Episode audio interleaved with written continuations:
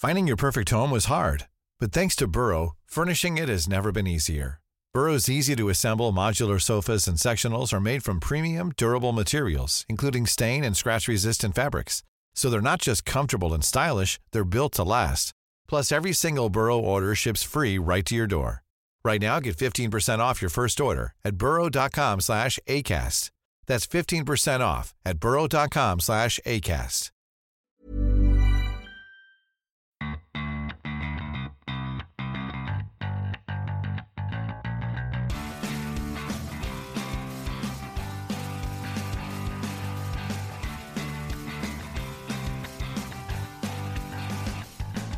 Hi, this is the 13th episode of the DesignFootball.com podcast. My name's Jay. I'm the resident blogger on DesignFootball.com. I've actually written some blogs recently, so uh, read those. I usually am uh, a blogger in name only, not in practice, but I have actually written some now. Uh, this week, I'm going to be speaking to John Devlin again. Uh, consecutive weeks, John Devlin. Hi, John. How are you? Hello, Jay. I'm good, thanks. And you? You well? Yeah, I'm okay. Uh, it, I know it's just honour after honour uh, for you coming on this podcast, but this the, you're the first guest to come on two weeks running. That Really? that Do I- must be special. Do I get some sort of certificate or something for that? Um, we uh, you you you're probably the best person to make that certificate. so, as I'll a graphic one then. designer, I'll leave that to you. Thank you. I'll send you the bill. Uh, uh, yeah, invoice me. Um, the what we were going to talk about today is um kit books and particularly your books, John. So we talk about you as being uh, a kit geek and a football kit expert, but the this is based around your having written uh, the True Colours books. So Mm, okay. how did these? Oh, oh, oh, sorry. You're going to dispute that immediately. No, no, no, no, right? no. I realised how that came across. No, it, no, that's fine. So, so that's that's why I would uh, listen. No, I I would listen to everything you say because I know you know everything about kits. But you, there is basis for that as well um, in black and white and all the other colours you use in the kit books. So, w- tell us a little bit about the kit books, how they came about, why you did them. Goodness, it, it's a story that it goes way, way back to when I was about seven or eight. I won't, I won't go through every detail since then. But there was a little book that came out at the time. There was a series of books called the Observer Book of whatever subject. Little white books about A6 in size. I don't know if you've ever seen them. And there was one, the Observer Book of Football. And I hired it out the library one day when I was a, a little lad. And in the middle there, a few colour plates. And it had simple graphics of all the shirt colours. And I just thought this was brilliant. And I was poring over these pages and, you know, I was really intrigued by the colours, the designs, everything else. Um, and that really sparked something in me. And f ever since then, I was, I started drawing football kits. I never designed my own, but I just kept drawing them. So the years went on, and you know, as I got, grew grew older, I was drawing them with felt tips, and and uh, sponsorship came out and pinstripes, and it was really hard to draw them with felt tips, as you can imagine, with all that detail. Um, and it, I carried on doing it. I carried on doing it into my twenties when I probably I probably should have stopped. Um, and eventually, I ended up going back to college when I was 28 to study for a degree in graphic design. And as part of learning the software, uh, Illustrator, which is a vector drawing software, I thought I'm going to dig out my old kit project again and just just start drawing kits, and that way I can get to learn how the software works. From then on, I thought, hang on a minute, and all the the kind of passion and love for the subject came back. I dug out all my old catalogues and magazines and cuttings that I'd kept over the years, over the decades, really, and made it a final part of my final degree project at college. So what I aimed to do was illustrate as many kits as I could from the uh, the kind of Premier League sides at the time, and, and and loads of others as well. So I did lots of work into it, and I kind of put it into historical context and talked about the designs and what sponsorship meant and identity. You know, really touched on the subjects that you have to do at degree level. Um, and from then on, I thought to myself, right, there's a book in this, there's a book in this. And every year, I'd, I'd, pre-season, I'd go out to the Waterstones or whatever and look for a copy of a, a kit book, and there was never one. And, and eventually it dawned on me, you know, one of those kind of like life-changing moments, and I thought, I've got to be the one to do it. And my dream that I'd had this. I've always wanted to see this book since I was a little boy, and I realised it was down to me to do it. It sounds a bit corny, but that is what happened. And that was it. I just sort of ploughed ploughed on, um, and and just did all I could to make it happen. Yeah, the uh, it sounds very similar to the to the reasons why this podcast exists. Um, because that's just what I was doing. I was looking for a podcast that, that talked oh, regularly okay. about football kits and didn't exist. And I thought, mm, I'm probably the worst person to actually do something like this, but no one else has done it, so I'm going to have to do it. and, and here we are. I'm proving that point now. It was uh, funny though. It was funny though, Jay, because I used to. Um, I had a few bit of work published in the West Ham program. When I left college, I kind of wrote to a lot of clubs and said I was doing all these football kit drawings. Would you like to use them? And um, got some work in the West Ham program. And I remember going to Waterstones one day, and there was a book on the shelf in the new book section called Club Colours. And I thought, oh no. Mm-hmm. Yeah, that's that's interesting. I don't I don't know if that was your reasoning, but Club Colours. I remember it, and I remember it being written by Bob Bickerton. But I think of it as being an approximation of what each team sort of wears each season. Mm. Um, now, with yours, it's like you've said that and said, actually, well, that's that's fine, but this one is the true colours. It was that the thinking for the title, just was. to annoy him even more. well, no, it was um, no, not not to that, but it was connected with that. I mean, I thought long and hard over the title, and I, I always thought it would be a good a good brand, if you like. And it came from showing your true colours and the idea at the time that there's always criticism of teams not wearing the colours they should wear and you know the identity of the clubs and stuff like that. And of course trying to make it an accurate representation of colours. So the name seemed to fit on many levels which is always exciting as a designer. You always get excited when you realise that something works on on lots of different levels you know. Yeah the, so how did you develop the the illustration style that you were going to use for the books? Well starting it off at college, learning the software, it was originally very scratchy. I really wanted it to look quite sketchy. So I had quite a, um, it was a little bit of a contrived look, if you like, and I had it quite rough and ready.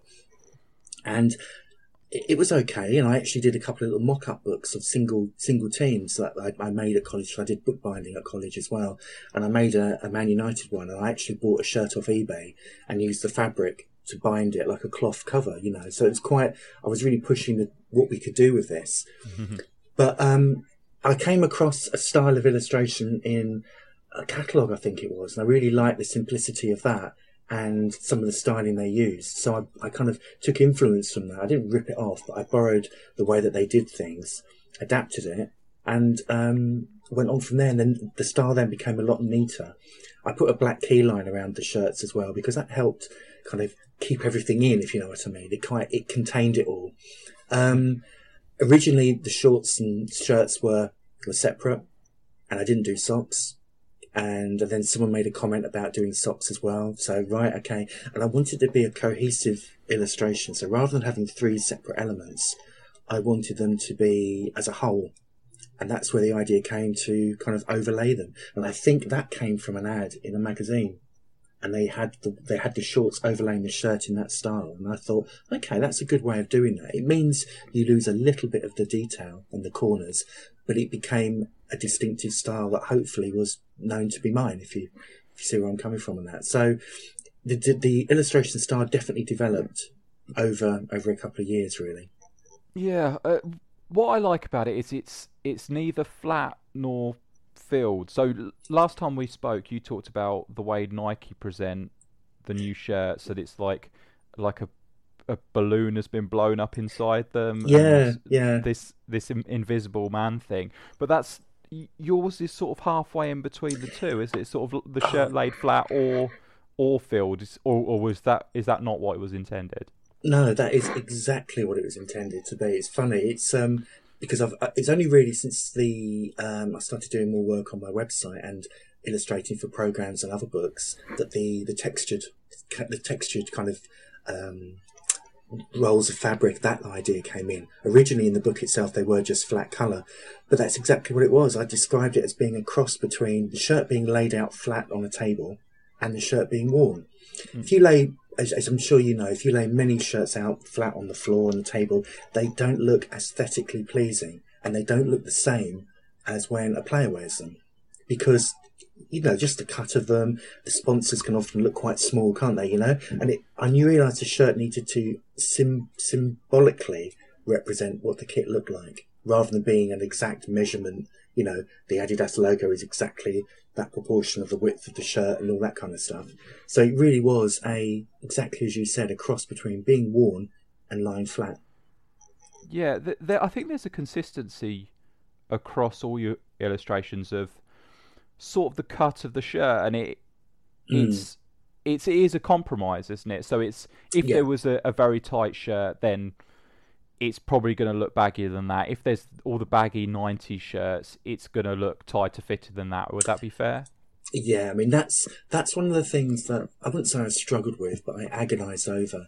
Um, I made a decision once I'd got the publishing deal, um, or certainly once that A&C Black had shown an interest in publishing the book. I made a decision then that the shorts, everything was going to be the same size, so we couldn't get across the, the, the concept of the, the tight shorts of the 70s and 80s and the baggy shorts of the early 90s. And that was always a, always a, a sadness for me in a way, but something had to give. I couldn't, it couldn't do everything. Um, I mean, one guy who does is the uh, guy behind Switch Image Project. I mean, his his work I absolutely love. It just you know makes me salivate. It's that good, but I don't think I could have done that in the True Colours um, format, if you like. Yeah, um, but it's a guy called Mm. Asmi, and yeah, some of the stuff is, I mean, it's incredible. It's it's comprehensive Oh, as well. There's so much stuff on there. Yeah, it's it- fantastic. he he does uh, some great stuff. But I think the way you do it, it's and I would I would probably have a ordinarily I would have a problem with that because it, the cut of, of different kits and the evolution of different cuts over the last thirty years, let's say, is um is really important to me. So I'm Mm. I'm really interested in that.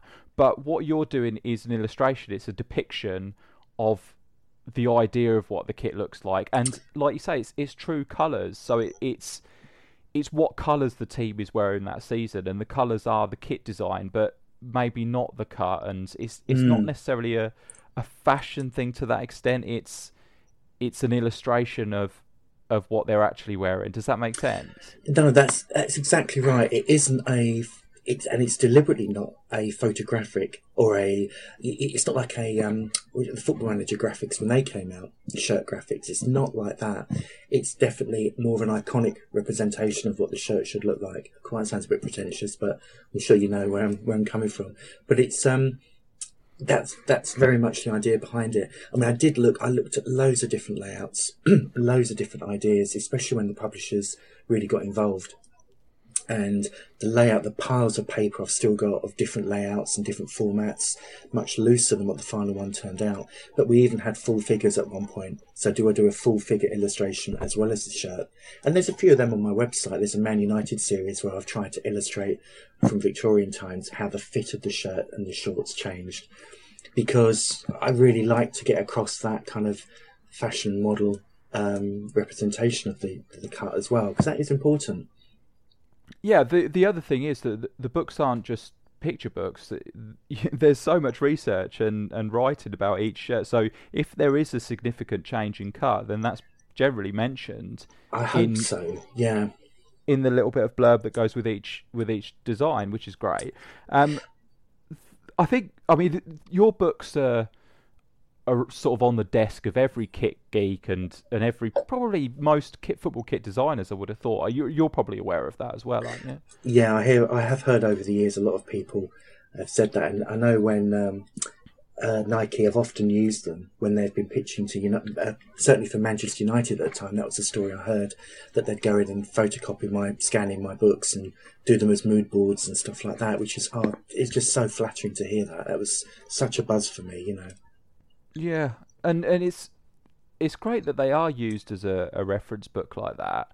But I I think there's value in in reading both of the books as sort of like a novel from beginning to end, which uh that yeah I, I think it's only probably kit geeks who are going to be, be able to manage to do that. But it's like if you read because there's so many parallels with each team. Yeah, there'll be parallels, but there'll be little elements that are not quite the same. So it's a, a little bit like the last two Bourne films. So they right, they run concurrently, but they're different stories. So you okay, you get yeah. to the end of the third one, and then you start the fourth one, and you're back to the beginning of the third one again. So it's a little bit like that. Reading each each let's call them chapters of your books, and you can you can see the you can see where they correlate, but also where Yeah. where something really weird has happened, and and and a team has maybe waited a couple of seasons before using the template that another team had, or or a high profile client had a template earlier than another team. So it's it is Yeah. fascinating like that. Well, I think I mean that's what I loved about how they turned out in the end was that there's lots of different um, uh, subtexts running through it. I mean, one of the ones I, I, I love to quote is the idea that does a team play better when they when they when they look good? You know, if they get a spanking new kit, do they? Does it really make them? Does it up their game when they change kit supplier? And quite often you'd see that. You'd see little things. I mean, again, going back to Manchester United, it's the obvious story. A decade with Adidas, won a couple of FA Cups or, or uh, I think you, you know, champ, uh, Cup Winners' Cup. Changed to Umbro, first season, won the Premier League, first time for nearly 20 years, whatever. So it was really interesting seeing what difference the kit could make.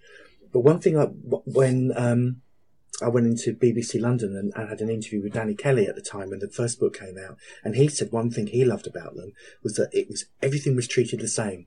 So a team uh, like a home kit that they won the championship in was treated with the same reverence as a third kit that only made one appearance on a Wednesday night at Tranmere, and and that's that was really fun for me as well. So that everything they wore was important because it's what the team, what the team, the visual identity of the team, and I and I couldn't understand why no one had ever looked into this subject before I did.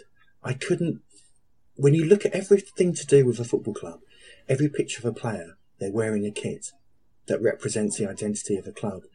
And why people wouldn't be interested in the development of that kit, I couldn't, I couldn't get my head around that. And, and I'm, I'm sure you know what I mean by that.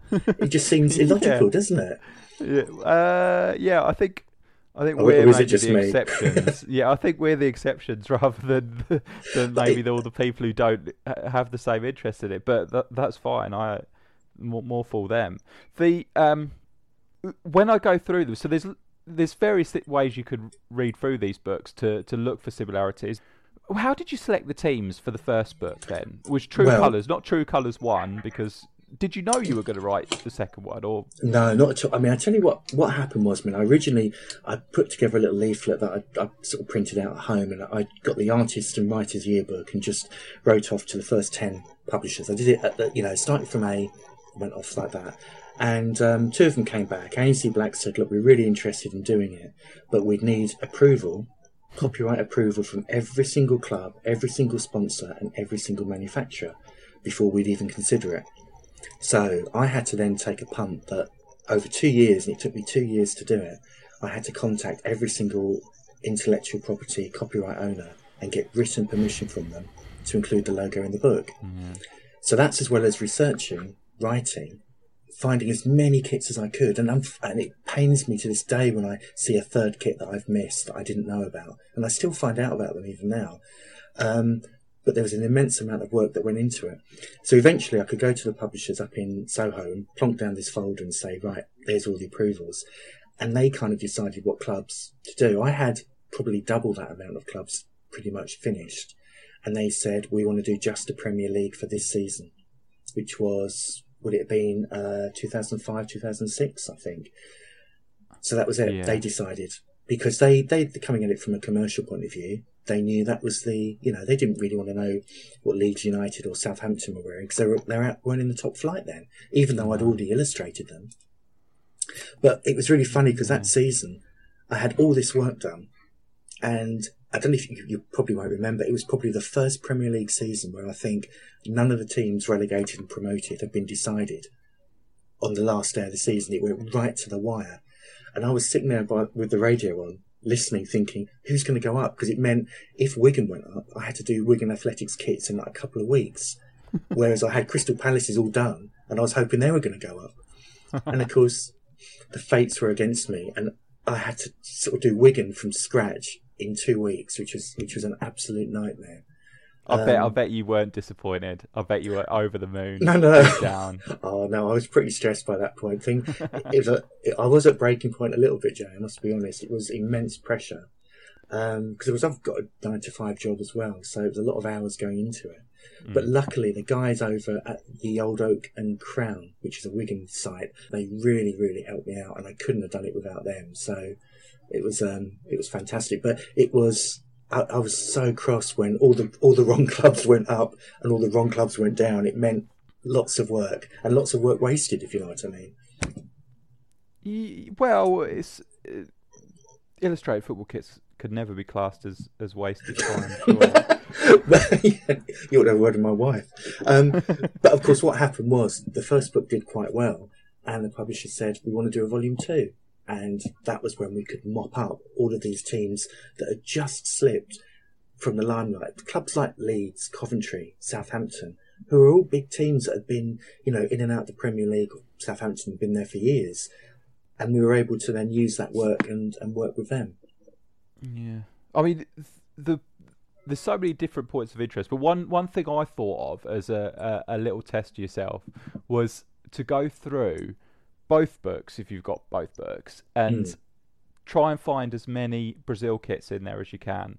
Now, Oh, I, I don't know if you've got an idea of how many there are, but so many teams over that Oh. period had well over the p- 1980 to let's say wh- wh- so for the blue books what did what season was did that did that go up to? Was that 2007 or something? Was it or Um, yeah, 2006, 2007. Because of course, the other problem was was that the the publishing date, the date it went to the printers, was before the season started, which meant that a lot of the kits hadn't been announced. So Yeah. I was on tenterhooks, and every day, well, every day, every ten minutes, I'd be looking on various websites trying to see if if the new away kit had come out because I had to Yeah. get that season's kits in the books.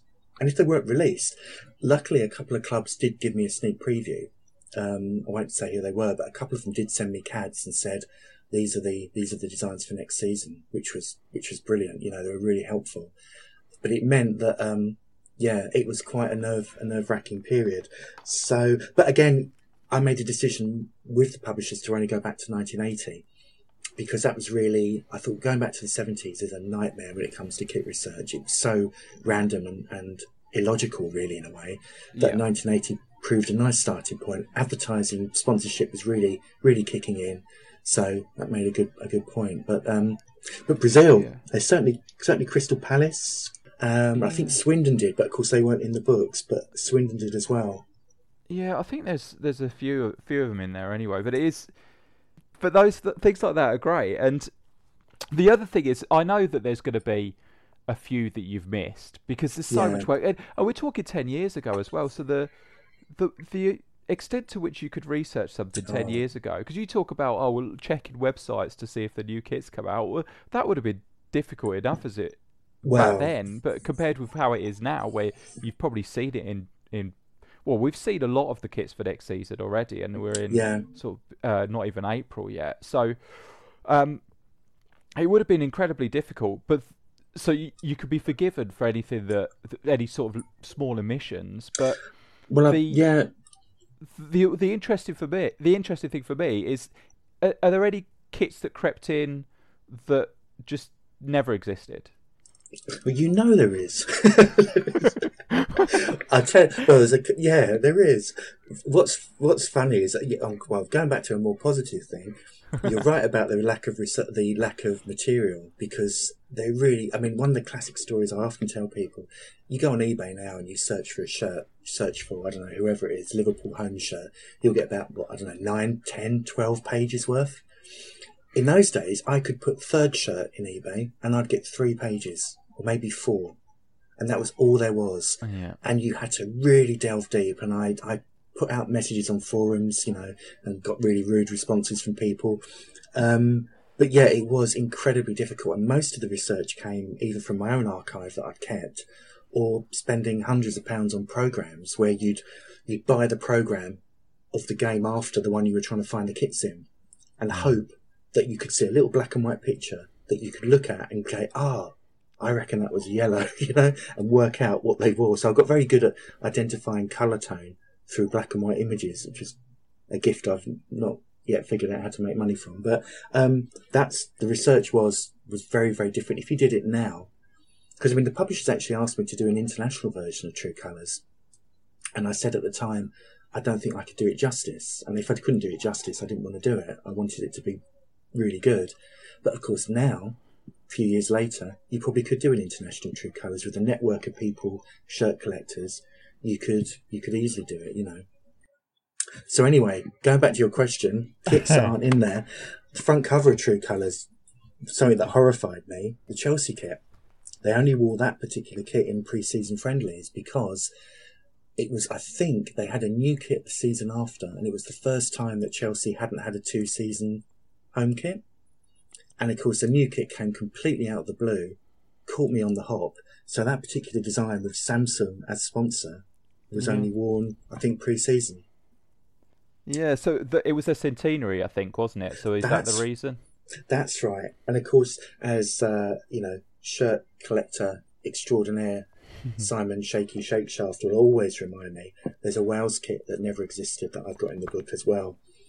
Mainly because someone had told me that that was the away kit, and of course I had no proof and had to go with it, and it turned out to be complete nonsense. So that was a bit of an embarrassment. But I think with anything of that scope, there's always going to be mistakes. It just that's Yeah. the nature of the beast. You, you're doing it on such a scale that there's th- there's going to be omissions, and there's and I'm I mean I'm over the moon that that's that, those have crept in. That there's these make believe kits, but that doesn't count. I'm not I'm not letting you have the the Chelsea one because if they actually did wear that, and that must be worth a fortune if you could get hold of those. Yeah, So really, they they definitely wore it, but again, it's it's funny. I had to set myself all these little rules with the book, and one of the rules I set myself was it had to be worn in a competitive game. So pre-season friendlies, testimonial games, none of those kits counted, and even if they had the kit in the cupboard and never used it, that had to be counted as well. One of the difficulty difficulties I had was the Liverpool Hitachi all yellow kit. Um, I don't think they actually wore it with the Hitachi sponsorship, but in theory they would have done because Hitachi were the sponsors. They had the yellow kit in the cupboard, so if they needed to and the game wasn't televised, that's what they would have worn. So that's how I had to illustrate it. So there's all these kind of rules I had pinned up on a board, you know, that told me what I could do and what I couldn't do. The, I mean, the attention to detail is fantastic. Like, there's a there's a bo- uh, sorry a, a Blackburn kit from 1984 to 88, and they just they change ever so slightly, but there's three Oh. different illustrations for them. So they've like added red cuffs to it. So it's probably the exact same That was a body era, wasn't it? material. Yes, it's Spool, and they changed the Spool logo one season, and the next season they've got a slightly different Spool logo. They and then they changed the color of the cuffs, but it's essentially the same shirt each season. But you've Yeah. got a new illustration for each one. That what was Well, that like to do that? Is that soul destroying, or is that is that I- the best? Funny enough, as long as you set yourself your rules that you you obey by, you can you can do it. Because again, what I didn't want to do is if the sponsor changed, I wouldn't I wouldn't draw that shirt again. I would put the sponsor in a little box and say, well, in the following year they wore it with this sponsor. And if the badge changed, and that's happened on a few of the shirts as well, where the badge changed but nothing else did. I think my rule at the time was if two major things changed, it warranted a new shirt, a new illustration. So with those um, Spool Perspex shirts, if you do look, I'm hoping there would be something major enough to change. Yeah, for example, on one of them, the Spool logo changed and shadow pinstripes were added to the shorts. There you go. There's Yeah. your two your two criteria. So that was again really strict, and I had to look at it and think, is there enough going on here Yeah. um, to warrant that change? That's that's when the the OCD kicks in, I suppose, and it's And just be, just keeping to that rule. and you can become a little bit fanatical about it because you end up poring over stuff and thinking, how do I do this? And things like um, chain shorts, chain socks. For some reason, I decided on, on illustrating chain shorts, but not chain socks.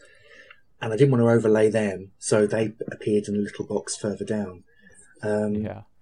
So, but again, the formula was really simple though, Jay. It was when it was worn, and then a bit of a context about the design and what was going on at the club, who wore it, and in what games, what big games. And that's what I try to do for everyone. But what what a lot of kit projects do and a lot of kit websites do, and I'm sure you've noticed this as well, is that they fall into the trap of talking about the football and the team. And it's not about that. It's, it's about the shirts. So there's a wonderful little book that came out from Burnley when they had the um, collection of all their shirts. I don't know if you ever saw that a few years ago. And you read the write-ups, and I want to know why they stuck with Spall for most of the 80s.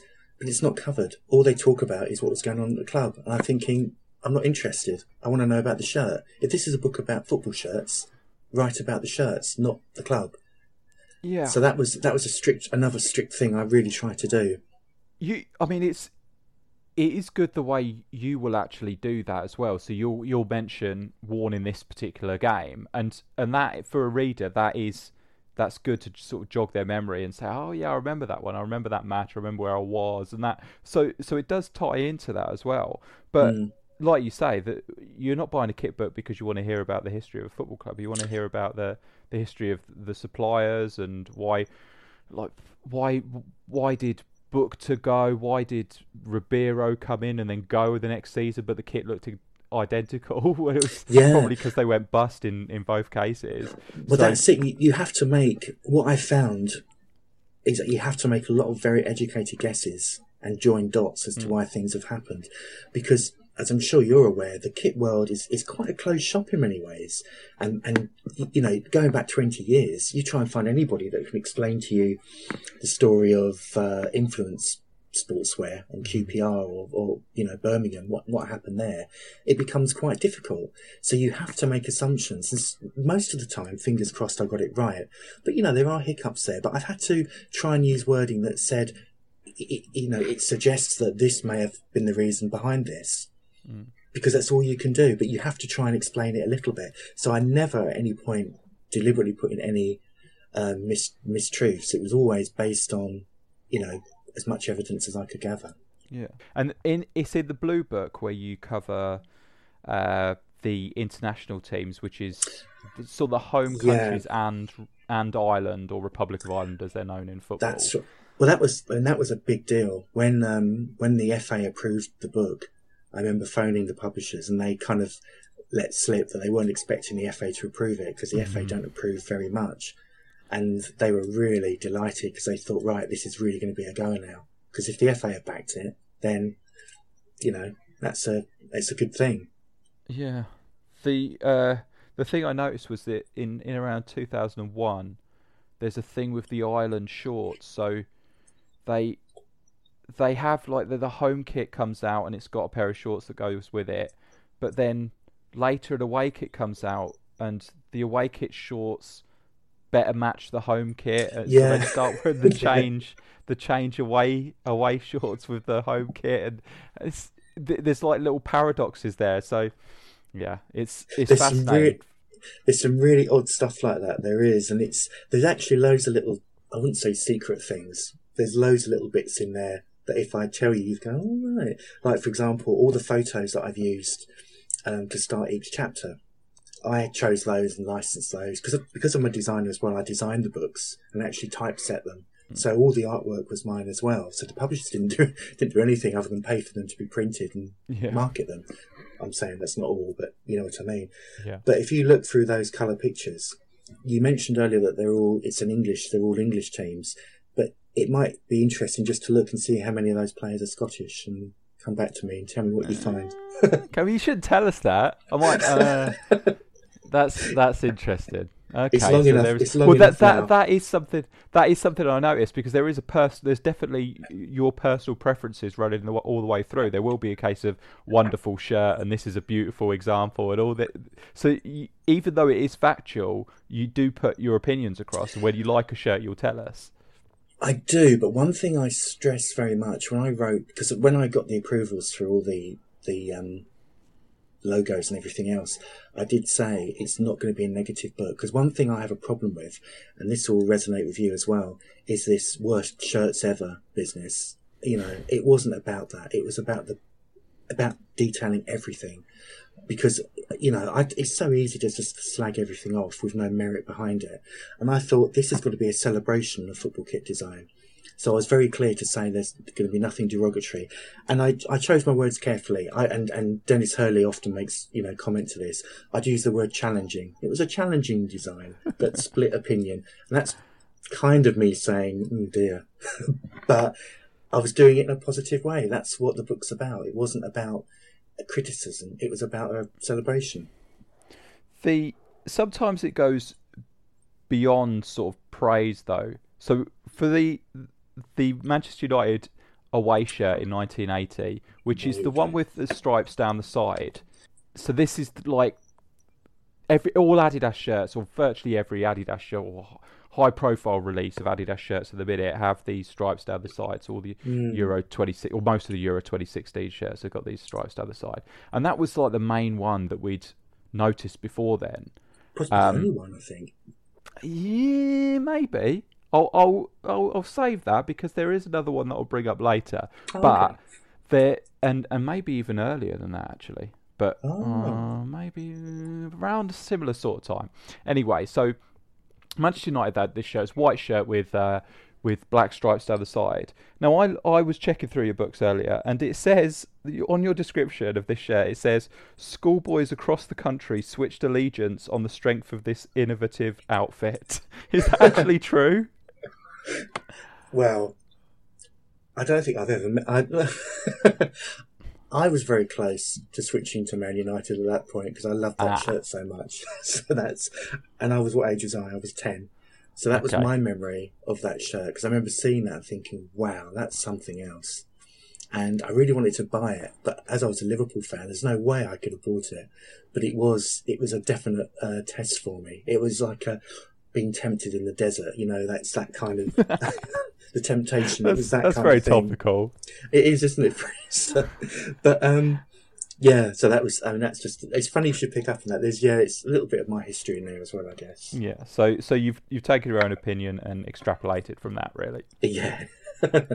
okay. Well, look, another thing was one of the Bolton shirts. Now I wouldn't know this if I saw the shirt. I certainly wouldn't notice it if I if I saw the shirt from a like a black and white picture for sure, but if even if it was a color picture, mm. um, I don't think I'd know this. But there's a Bolton shirt from 1990. Now this is the season where the kits were made by Matchwinner, but they had Reebok as sponsor. Is that right? Oh, lovely shirts, yeah. Yeah, I mean, good shirts, and also a massive point of interest there to have like a another not at that point, but a company that will become a kit manufacturer mm. as the sponsor on a on a football shirt when it when the kit's actually made by someone else. That's fantastic. But Definitely, yeah.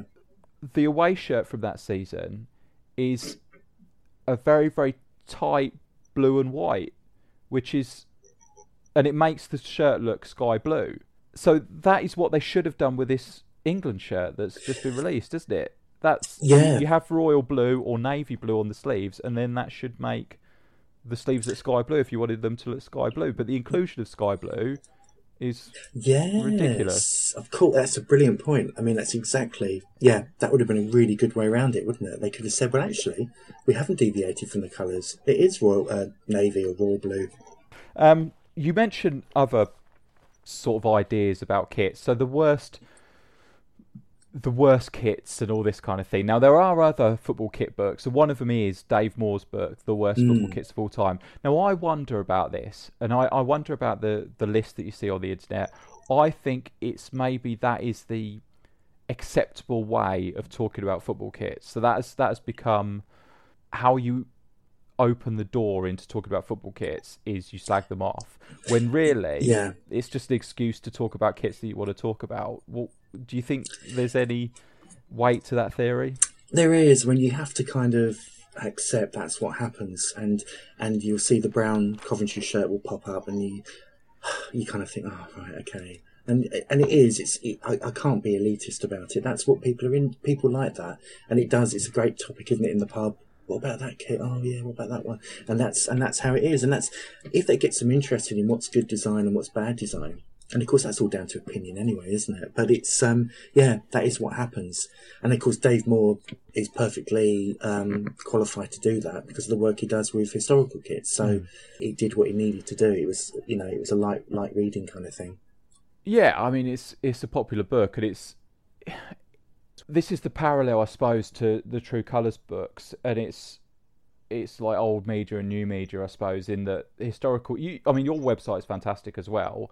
Um, it, it fills in gaps and it has um, interesting articles about football kits and that and all that kind of thing. There are galleries on there as well of, of certain seasons and certain teams, but it's it's fascinating. But in terms of a comprehensive base of, of designs on the internet, historical football kits is is uh, I suppose it's it, it has become the go-to place.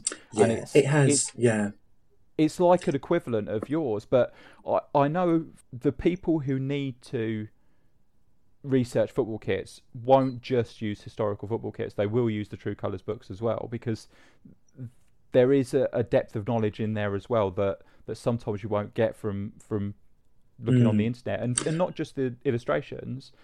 I mean, the way you illustrate them is fantastic. Probably the best way of illustrating them. So if if you're going to try and compete with something, it's probably going to be your designs. But also the writing as well is is very important, and you're explaining why these, and it will help you if you're researching something and you see that you've written that the the sponsor changed it this season for this reason and mm. then if you're looking for a particular shirt for a particular game then that will help and it is it's very very useful so no, I appreciate, appreciate that thank you I mean I think with with Dave's stuff the work on there is fantastic my interest really doesn't go much beyond say the 60s though when it comes to shirts and of course the the one thing that I did that he he would never do he said he can only do it on certain occasions is include all the change kits it just mm. wasn't um he wanted just to focus on home shirts, you know. Mm. Uh, so what? Where do you? What does the future hold there? So we've got these two books that are fantastic, but this we're sort of. I, I didn't actually think of doing it, but we're sort of a, a 10th anniversary sort of stage, aren't we? Since they were published. Yeah. So well. Hmm. I, I'm not necessarily saying that there has to be a third book, but for a new generation of people who, who probably didn't get your books originally, is there mm. an idea of, of what they could have in instead of that, or is there I've, what would what would be the equivalent now? Do you know? What I get believe it or not, I still get a lot of people ask me that, and I'm really you know, it's the responses to the books has been brilliant, mm. and I still get people saying about new books, and it is it's brilliant to hear it. I mean, I I did look very very seriously into self-publishing a 10th anniversary edition, exactly that, um, and I wanted to go back to 1970 bring it right back up to date, include maybe double the amount of clubs, flinging the odd goalie shirt, tracksuits, stuff like that. And mm. plans are really underway. But you know, it's not dead in the water. But the problem has always been with this is getting those clearances, getting those permissions. because if you, to do it properly, you have to do that if you're making money from something like that. Yeah, and, of course. I think most of the clubs are probably under new ownership. Like the Americans exactly. have come in with, with, a whole new team of lawyers and stuff. So anything yeah. that was okay before, well, I don't know. I was going to say, it's, I mean, you talk about the American side. There's, there was a couple of. Um, I could write a book about the clearances I had to do for this. I think a couple of times I had to stay up really late to speak to like um, West Coast America, and um, a couple of the the, uh, the, the sponsors, there's two sponsors didn't give approval. One was uh, Coors, who again were American owned, and said, "Look, we'd really love to let you use it, but they said the amount of paperwork I'd have to complete." He said, "I just can't do it." So that was that. And the other one was Redbus, and they said we never want any association with Charlton again. and and the irony of it was that was the very first phone call, the the one, the first one I ever made and they said no. And of course, at that point, I could have just chucked the whole project in the bin. It was, I was that distraught. I mean, I actually shed a tear. I was, I just thought, oh no, this isn't going to happen. But in the end, everyone else did. So you just put a little note in and say they refused permission and yeah. just drop the logo off. Yeah, it's a shame. Um, Yeah, so the book is incomplete now. It's it's uh, it's worthless in effect. Yeah, that's right. uh, I suppose the the way around it is is certain books have take pictures. Like Rich from Football Attic has has got kit books where he Mm. takes pictures of the shirts. And I think that's probably all right because you're not reproducing if you if you're doing it that way, are you? Yeah, that's there's mixed feelings on that. I'd heard I'd heard one thing because obviously a similar book to that is the the magnificent Arsenal shirt. Yeah. Um, but that was very much um, the angle that was taken then was that because there were photos of the shirt, but there, there are I still think there's issues involved, and the, the classic story is the Panini um, football sticker, Premier League football sticker story. You, you must know that one, where Panini Uh. got sued by the Premier League because they did an unofficial sticker album with Premier League players. And I believe the story goes that the head and shoulders shot included the Premier League logo on the sleeve patches. And that was enough for the Premier League to say, "Oi, Oh hang on." dear. You know, I think I think Panini claimed incidental use. I think is the phrase, but it's you know, but I think that is the way kit books are going now. It's coming from um, shirt collectors and seeing the shirts in your in your hands and photographing them. And Rich's books are uh, brilliant as well, absolutely brilliant. So, and like the Arsenal shirt book, and and it's coming from people who are experts in the clubs in question. Because of course, with True Colours, I, you know, with all due respect to Bolton Wanderers, I didn't know much about their history, so I had to kind of immerse myself for each club in what their ups and downs were, and then try and pin that to a shirt and sort of figure out what was the correlation between them, if there was any. Yeah. Um, yeah, there's. I think there's some Italian. There's there's a lot of books now that there's several Italian ones. I think, Oh, yeah. or books that focus on Italian football club shirts. So there's a Roma one and there's a Milan one, and these there is a there's a huge interest I think now in in old football kits. And Yeah, but the illustration y- you are sort of the daddy in that I think. Certainly when it comes to publishing books there's there's not one that even comes close to yours. Actually after all that the the first book is out of print is it? Yeah. The first book is out of print, so you can pick up copies. I think on Amazon. I think they're on Amazon for a penny still. I think you can get them for there, uh, which is I think is well worth it for a penny. But um, yeah. And there was a nice double box set as well of both of them in a in a, a real heavy duty slipcase, and I believe that's quite rare.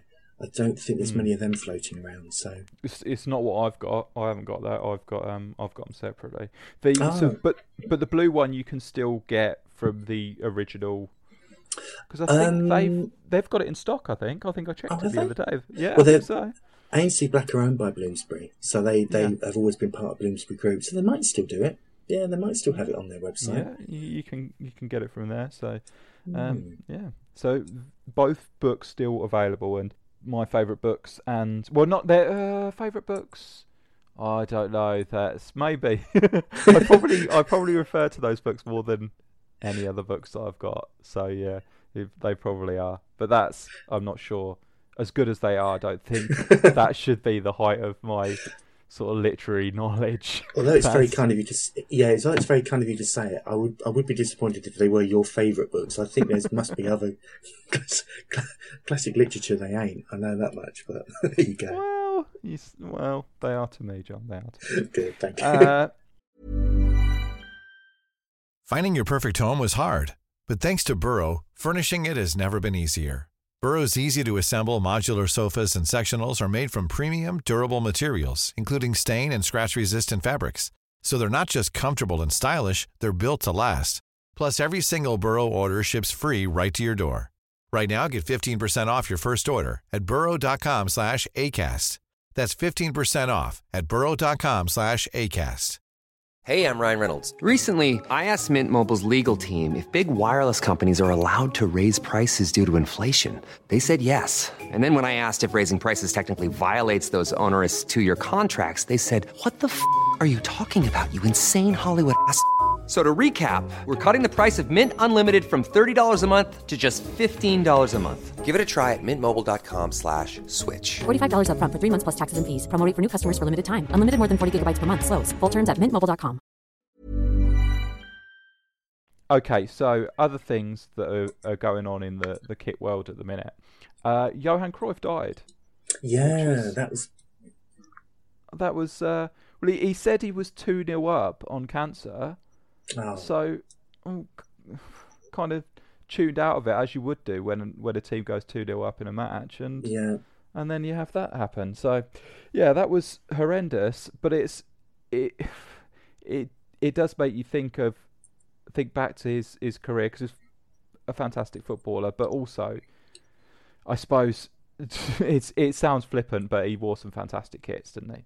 He, yeah, and of course, the Johan Cruyff Adidas Puma saga is one of the classic um, kick stories, isn't it? Ever, really. And I'm sure, I'm sure, we should, I'm sure people will know it. But of course, it's the um, it the '74 World Cup where he was sponsored personally by Puma, but Holland wore Adidas shirts, and he customised the shirt because he didn't want to upset his sponsors, and removed one of the three stripes, which is just both rebellious and uh, kind of commercially aware at the same time, which is which is Yeah. great, you know. It's it's ahead of its time, and it's it's things we've talked about before. Where I, I wrote a thing about uh, football kit Mavericks just the other day, and Oh, okay. Maradona wore um, wore Napoli socks in the Italian ninety quarter final Oh. against uh, Yugoslavia. So th- there's various things that like that have, that have happened, but Oh, Johan didn't- Cruyff is is is a major one. Didn't um oh if I remember correctly, didn't John Toshack's Swansea play Liverpool? I think the first home game after Bill Shankly died, and he wore a Liverpool shirt under his Swansea shirt. Is that not true? Have you heard that one? Oh, okay. Well, that is that is something that should have been included in, Oh. in my blog article, but I didn't include it. So yeah, that Have a that would Google of that. Yeah, I'll definitely have a look at that. Yeah, so so things like that, and, and Johan Cruyff was a, a prime example of, of that kind of thing because he he he did his own thing, whether it was at the behest of Puma or not, I don't know, but it it doesn't sound like something that he would be have have his arm twisted to do by a a like whoever made his boots. It was something that he would have done. Um, I think it, it came from loyalty, didn't it? I think he was just um, probably knew what side his, his bread was buttered, but I think it came from loyalty to his personal sponsor. Um, but I just I just love stories like that because you think, imagine if that happened today, what the uproar would be. It's like it's like um, Vinnie Jones cutting off his uh, when Chelsea. Uh, when he was playing for Chelsea and the long shorts were introduced by Umbro, he cut off about three inches off the bottom of his shorts. He preferred to wear them at the smaller, smaller well, size. Vinnie Jones did that, did he? Yeah, I've never Ah. found a picture of it, but I distinctly remember seeing him on Match of the Day, and he just chopped the bottom of his shorts off and trimmed Oh. them right down. Stuart Pearce did it. Oh, did he? Yeah, Stuart Oh, Pearce. there's. And there's pictures of Stuart Pearce doing it. Yeah. Uh, well, not not him actually cutting them. That would be a great picture. Like would be a, a dressing yeah. room shot of him doing it. But just back on Cruyff again. Hmm. The, I mean, great player, but he, we steered clear when we did that 50 greatest football shirts ever. We steered clear of all the I- iconic shirts, but Yeah. we we do like them still, even though we don't necessarily think that they're design masterpieces because it's just it's probably through evolution that it's got there. It's, the teams that he played for, and there's been some great players that have played for teams with shoddy kits, and he, he played for for teams with brilliant kits. To play for Ajax, Barcelona, Oh. I think he wore. A, I'm pretty sure he would have worn a, a white Barcelona shirt at one stage as well. I think that Oh, when he was oh, really? playing for Barcelona, they were still wearing white with um, maybe with a sash in blue and red, maybe. But he certainly wore the Didn't- yellow with a blue and red sash. I was going to say the yellow one, yeah. Yeah. Um, and and Feyenoord he played for as well, and Paris Saint Germain. He played for a, played a couple of games for Paris Saint Germain, which I was going to say, I didn't know that. I didn't Mm. know he played for those. but another iconic kit, um, Le Coq Sportif shirt he wore for them. So, yeah, And of course, there's something about Cruyff and his his style and his look that perfectly suited those 70s kits as well, didn't it? I mean, it was, Yeah. you know, it just, it's a perfect, it's like, it's like Chris Waddle in the 80s. It was, you know, him in the, him in the 70s, you know, perfect style for it. yeah, uh, yeah. He looked really cool, and if you put him in a in a good kit, then he looks even better. And he, he always wore good kits, so that was perfect. Uh, And do you think as well, Jay, that was was he one of the first players that really his shirt number became his brand as well because he's mm. so renowned for 14? Was he one of the first with that? Do you think? Yeah, well, it's it, it's not really a squad numbers thing, is it? It's he he was injured for a while, I think, and when he got back into the team, someone had taken over. He was wearing number nine, I think, for Ajax, And when he got back into the team, he just said to the guy, "No, you carry on wearing nine. I'll I'll wear 14.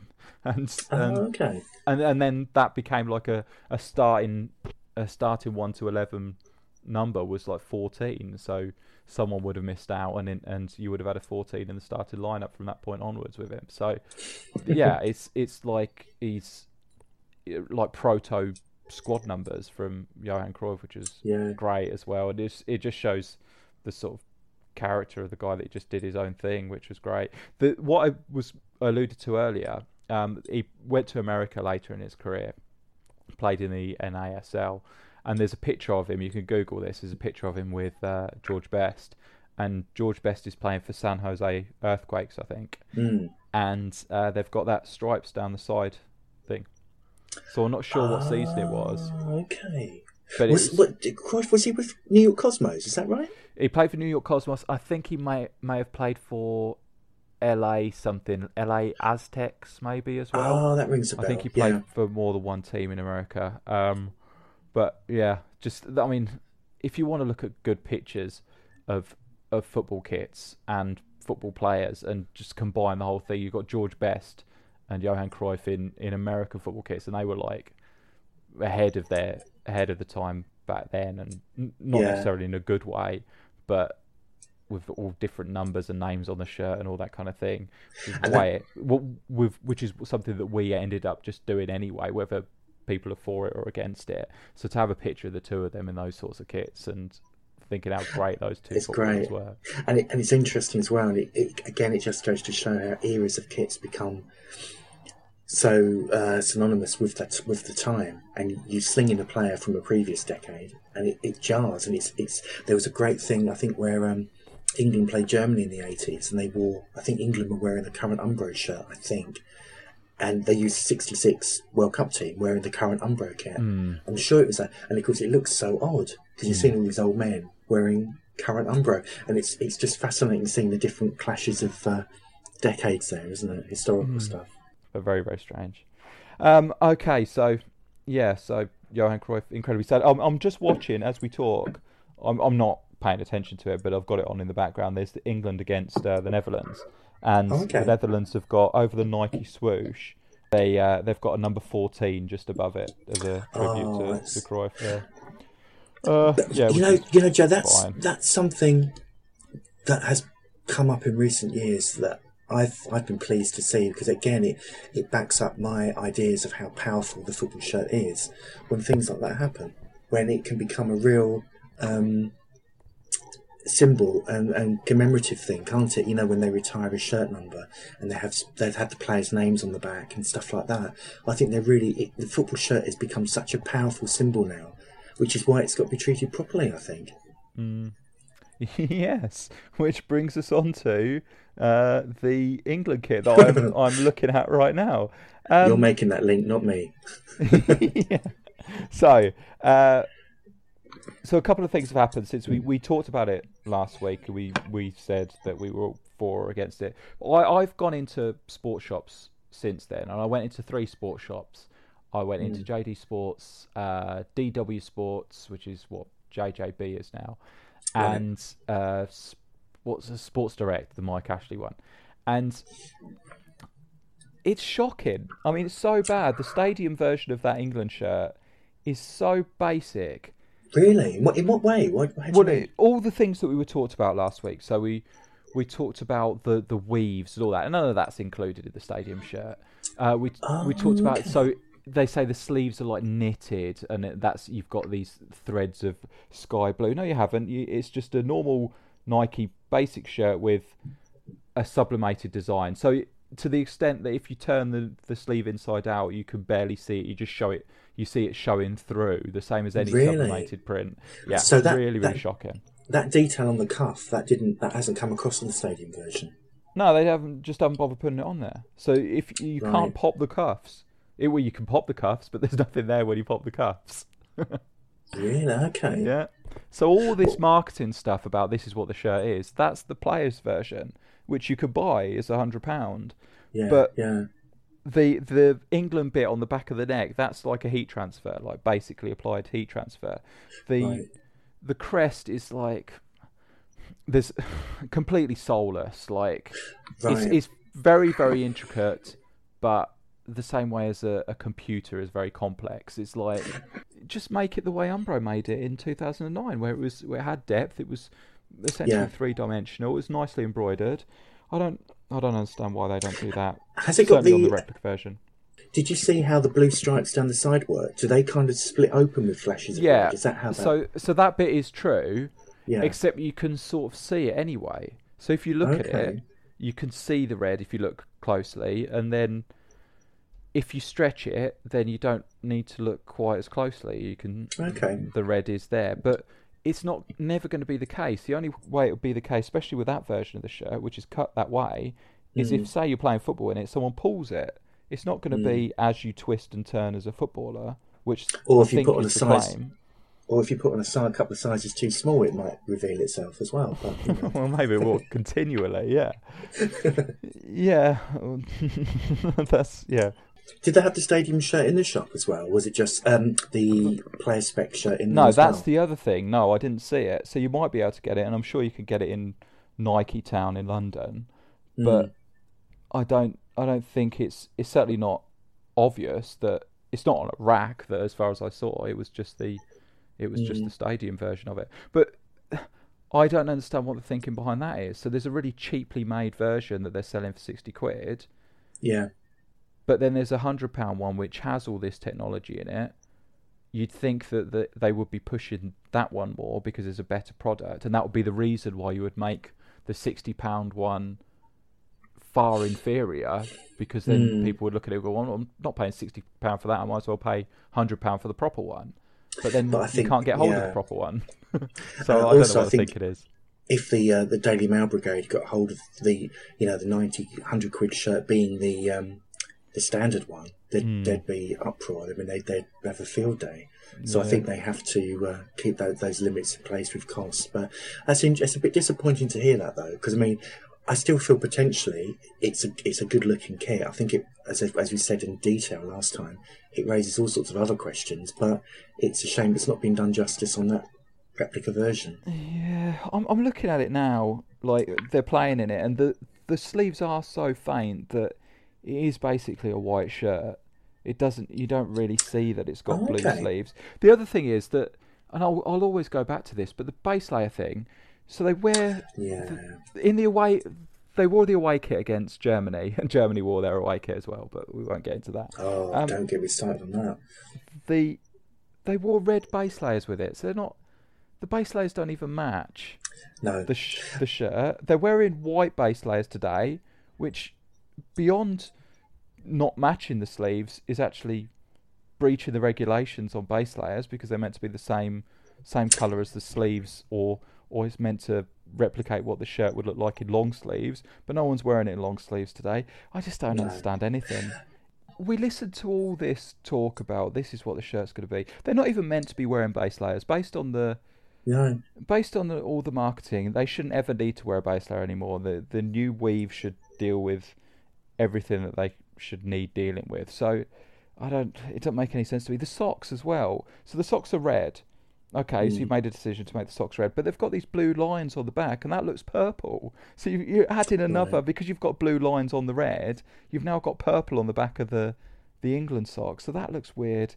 I don't understand any of that. It's it's it's a load of ideas, and somehow it's come to fruition. And I, It's a very, it is a very puzzling. It, ra- it as I said before, it raises so many questions. It's it's a very puzzling kit in a way, and but, but you know, in some respects, maybe that is a long in the long term. Maybe that's a good thing, because I mean, maybe it would change stuff for the better. Maybe it change it for the worse, but it certainly annoyed a lot of people. There's very few positive comments about the kit. Um, and it's interesting that they've they've they've actually had that you know given it it's been given the green light really when you when you look at that isn't it but yeah, I I don't know. I'm I I'd really love to like it, but I I don't know what I'm liking because I- I sometimes wonder that someone's watching me like a Truman Show thing, and and they're testing me to say, is he is he going to say he likes this? Because then we can just laugh at him because it's it's a massive conspiracy and it's all just to to ridicule people who actually say that it's a good kit because it's I don't know. I The, the thing about the FA, so you, you say that the FA have allowed it to happen, Hmm. and I saw something the other day. If you go onto the Nike website and look for Brazil shorts, there are two pairs of shorts. There's uh, a yellow pair of shorts that perfectly fit with the new home shirt. So they're Okay. yellow shorts with a green stripe down the side. Now this is a joke thing that people did before the last World Cup, where everyone was going for the one colour kits, and everyone hmm. laughed and said, "Well, Brazil clearly aren't going to do that." So someone put it on Design Football, like a version of it with a yellow shirt and yellow shorts and yellow socks as well, I think. So we said, "Oh yeah, that will never happen." Now, I'm pretty sure that Nike wanted to do that, and it's been vetoed by the CBF or whatever the the Brazilian FA is, because these shorts on the Nike website, these yellow shorts go perfectly with a home shirt. There's also a pair of blue shorts on there, which I think they call them home slash away shorts or something. Now they're the ones that Brazil launched the kit with, but they don't seem to go with a home shirt at all. But they combine them with that, which is the standard look: yellow hmm. shirt, blue shorts, and white socks. But these blue shorts do look like they go perfectly with the away shirt, and the away shirt is blue, and you'd expect the new thing to be the shirt and the shorts to be the same color, which is what Nike are doing with all the teams at the minute. So hmm. they look the blue shorts look like the away shorts, the yellow shorts look like they should be the home shorts if it wasn't Brazil. But knowing what colours Brazil wear, hmm. then I don't know. It it it seems like someone's put their foot down and go uh, and gone no, we're not going to wear yellow shorts. We we're Brazil. We wear blue shorts Yeah. because otherwise the kit doesn't seem to fit. But that's it's interesting you should say that because really it's it's showing the perversity of the kit designers by by playing with these colours in a way. but you know, sometimes Jay, I wonder if we're over analysing too much as well. I wonder if all these things really did go on all the time, but only now because every detail of a design is pulled apart by people like us. I wonder if we are maybe looking in too much. But but clearly, it means a lot to a lot of supporters, doesn't it? Well, somebody's got to. It- Yeah, well, that's true. it might as well be us. yeah, it, it, people should be doing it. So we're doing the job that maybe isn't being done elsewhere. I don't know if if it sells, and maybe it's just maybe it's to get the brand talked about. Maybe they don't care about kit sales. So Possibly. maybe they care about column inches and the Daily Mail saying how the England kit is terrible. They they write Nike fifteen times in a in an article, and that's a great thing, and and that means loads of people will go out and buy other Nike products, so they don't even need the, the football kits to sell. I don't know what the strategy is, but That's interesting. Yeah. there there, are, there obviously have to be focus groups, but it's the same with it when Warrior released the Liverpool kits. Oh, yeah. You just think, who did you speak to? Who said that Yeah. was, that would be okay if you went down that road? It would be okay. Same thing with England one. What what you know? How do these things? How do you get past the FA and convince them that this is the way forward?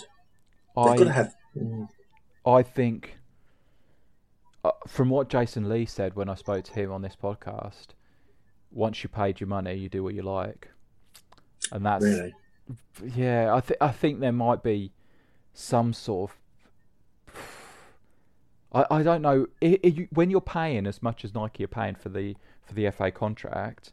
Mm. I, I think maybe the FA would be scared to actually say, "Uh, could you not do that?" Or we'll we'll not make any of your kits in, in future if you don't want us to. no, no, no, no. We want you to make the kits. We want you to Yeah. make the kits.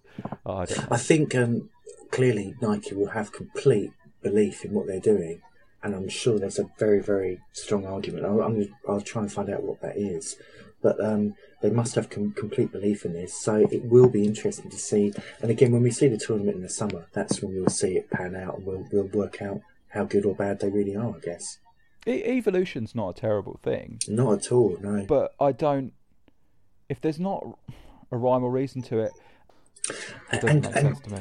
you, you know, to lead back a little bit to to the my, my the true my True Colours books. If you look at the evolution of the England kit, especially in the um, the nineteen the nineties under Umbro, there's some designs didn't work as well as others, but there was a real evolution. You could see the common themes, the, the tradition, the heritage was there, but they still did some really good things with it. And I look back, I was doing some work for a client the other day on the England kits, and I thought, look at that, there were some real crackers there that I'd kind of underestimated at the time.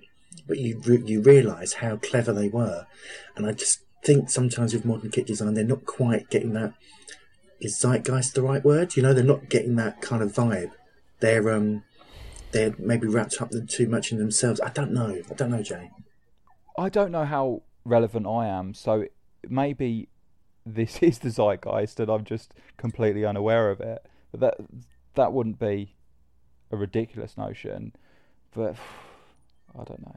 You, Interesting. I don't. There's so there's been so many articles about it, and more than I. There's always uh, a backlash whenever a kit's released. There's something wrong with it. So th- there was some of them were stupid, like the the first Nike kit looked like a Germany kit. No, it didn't.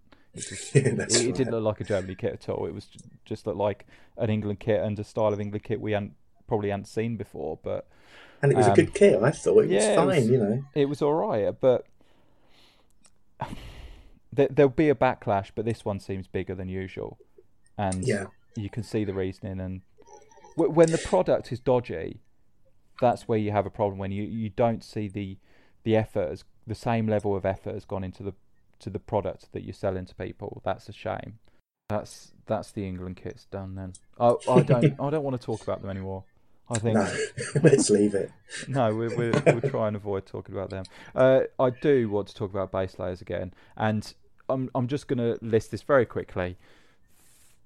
Uh, the France kit is the one with the alternate sleeves a player wore a long uh, Antoine Griezmann wore a long sleeve shirt, so he had alternate sleeves.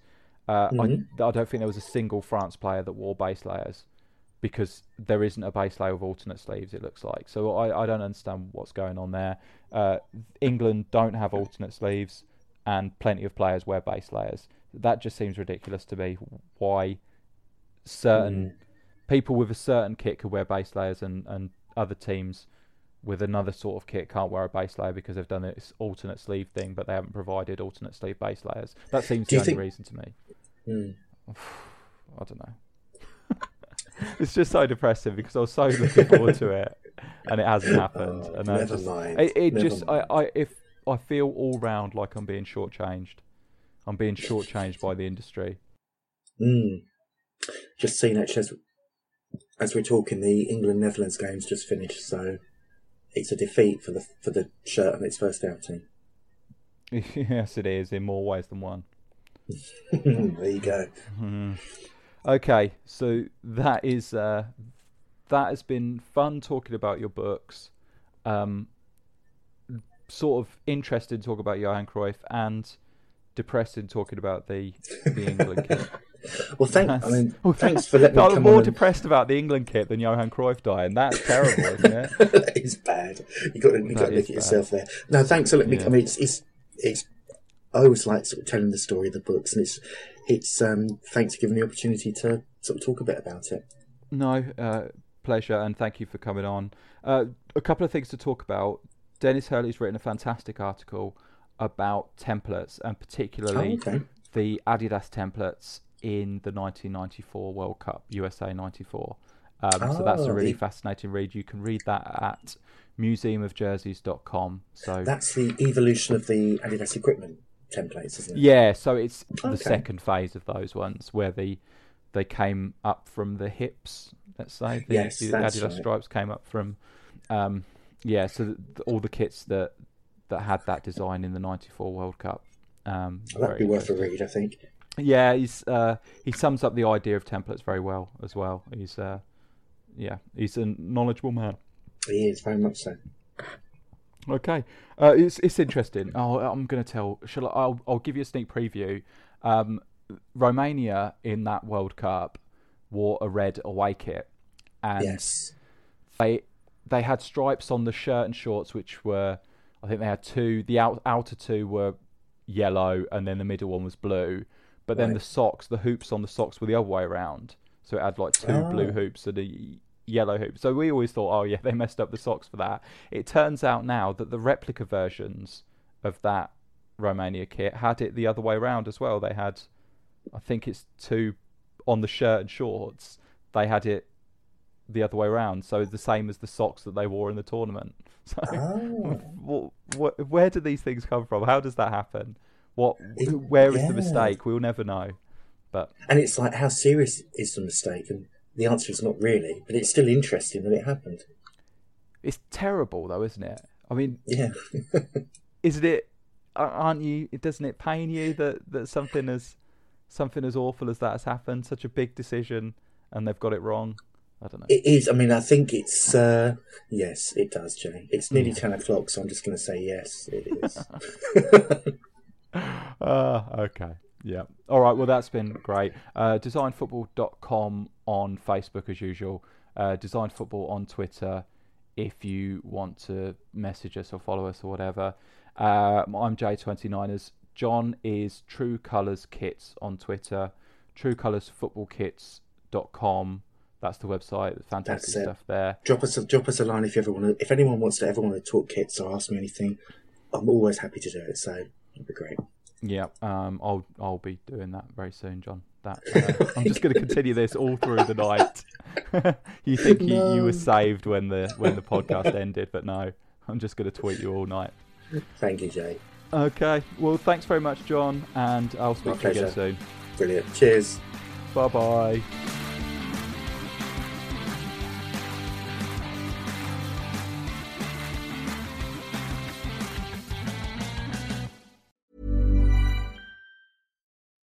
Hello, listener. Is it me you're looking for? As brands, we're always wanting to make a connection, to find the person you can rely on, the one that's there every week, month, or year, and always has your back when you need them the most. It's a little like matchmaking, don't you think? With ACAST podcast ads, you can filter for your exact dream audience so you can find the ideal customer for your business. The Romeo to your Juliet, the Rachel to your Ross, the Bert to your Ernie, and avoid those red flags and time wasters. Your ads can communicate with them in the most intimate way possible a one on one conversation, a chance meeting in the gym, or a coffee shop. So go on, give it a try. With over hundreds of thousands of listens a month, your person is probably here. Get closer to your audience. Make podcast ads with ACAST. Head to go.acast.com to get started.